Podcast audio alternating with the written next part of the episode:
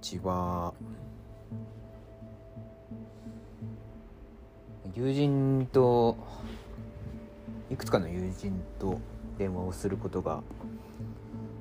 よくあるというか、まあ、最近心がけてるんですよね。電話をするとかコミュニケーションを取るっていうことが大切なんだなっていうことがなんとなく分かってきてそれで電話を自分からかけて話すんですけどでその中でこう気づいたというか気づいたことがあります。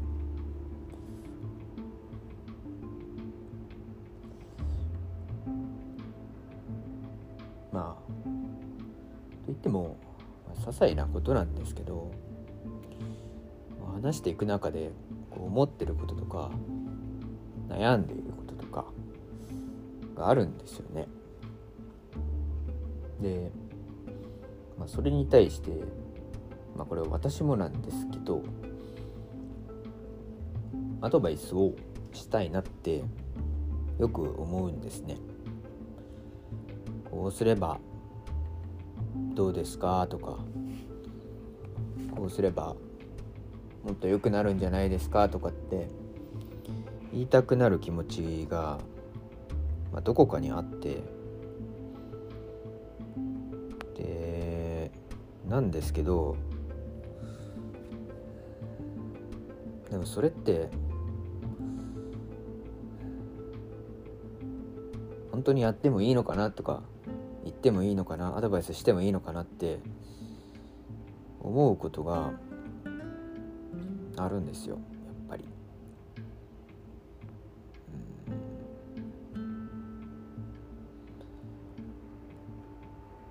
相手の相手の気持ちに立つことはもちろんそうなんですけど完璧に相手の状況に立つとか相手と一体化するということはできないので結局そのアドバイスっていうのももちろん役に立つかもしれないけど役に立たないかもしれないしどこまで役に立つのかっていうのがはっきりわからないわけですよね。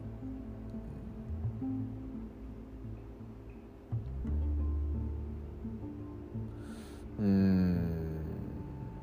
えでもだからどういう人にアドバイスするのかっていうのもちゃんと考えたいなとは思いますよねやっぱり。あんまり追い込まれてる人にアドバイスしてもとかこう問題を抱えているであろうしかもその問題がこう大きいというか深刻というかその人が解決したいと思っている。何かだから問題を解決したいというふうに意気込んでる人に対するアドバイスっていうのもなんかいやまあね意気込めば意気込んでいるほどなんというか意気込んでいるのであればアドバイスしてもいいのかもしれないんですけど。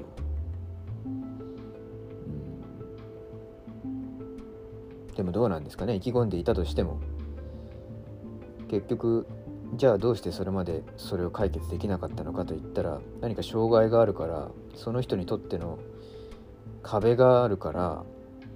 解決できなかったわけでそれをまるでないものかのように捉えた上でのアドバイスに果たしてなっていないかって言えば大体のアドバイスって多分なってるような気もするんですよね。でもそうするとじゃあそのアドバイスとかアドバイスって本当に必要なのとか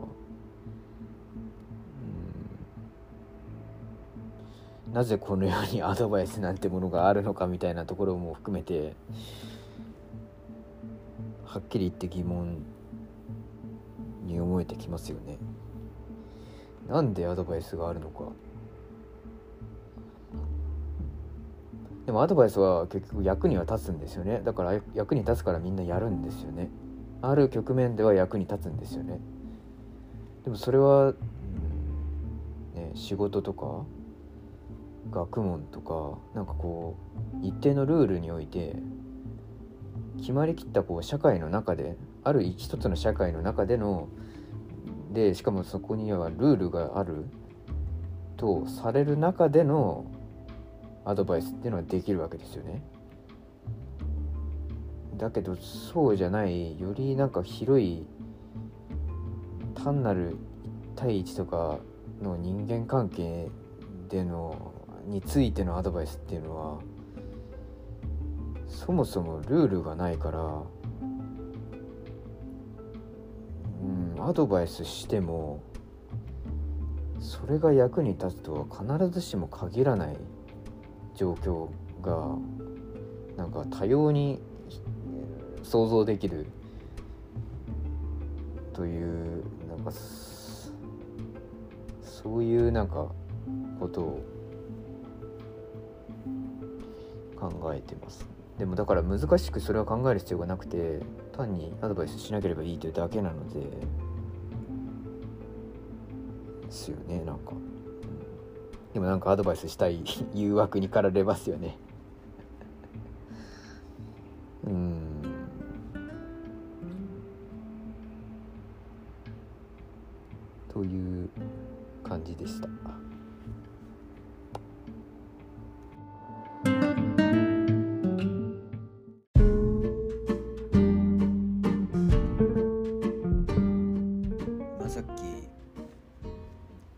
突然の電話が来ました。結構以前知り合った人からの電話だったんですね。でなま、出ようと思って。ででこうスマホをいじろうとしたらその人から着信着信が終わって。でかけ直したんですけどかからなくて。ああもうこれ間違い電話間違い電話というか誤ってかけちゃったパターンだなって思ってそのままにしといたんですよ。でそしたら、まあ、その人から、まあ、間違い電話でしたっていう旨のそのショートメールが来て。でもなんかやっぱりそういうショートメールが来るとああこの人元気なんだな、うん、よくやってるんだなっていうのがなんとなく伝わってくるんで。なんかちょっとホッとしました。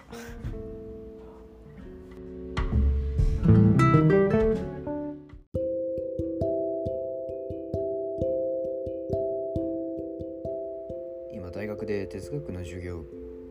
を受けてるんですけどその授業の第1回がまあご多分にも漏れずソクラテスの話から始まってソクラテスのそのあり方かがプラトンにとっては旋律するものであってそのプラトンの旋律から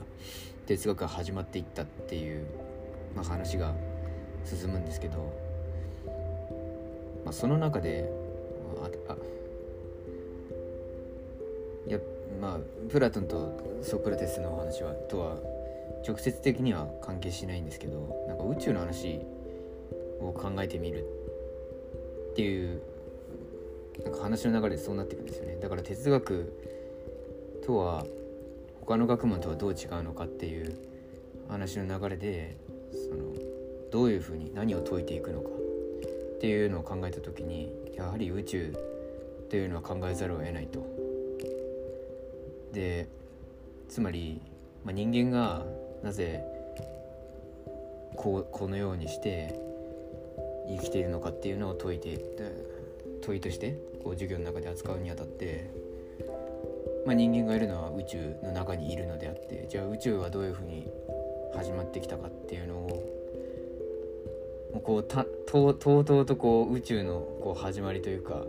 始まり？そして中性子がこう陽子とぶつかってとかこう原子のこう話になっていくんですよね。どのようにこうガスが集まっていって星になっていったかですとか太陽がいつできてた40何億年か前なんですよねで40億年前に生命が生まれてでも本当になんかそういう話を聞いてていや人間って本当にちっぽけというかたかだかね西暦で言えば2000年西暦前まで含めればまあ数千年ですよね。だって46億46億年でしたっけ？前に億っていう単位ですからね。まあでも億っていう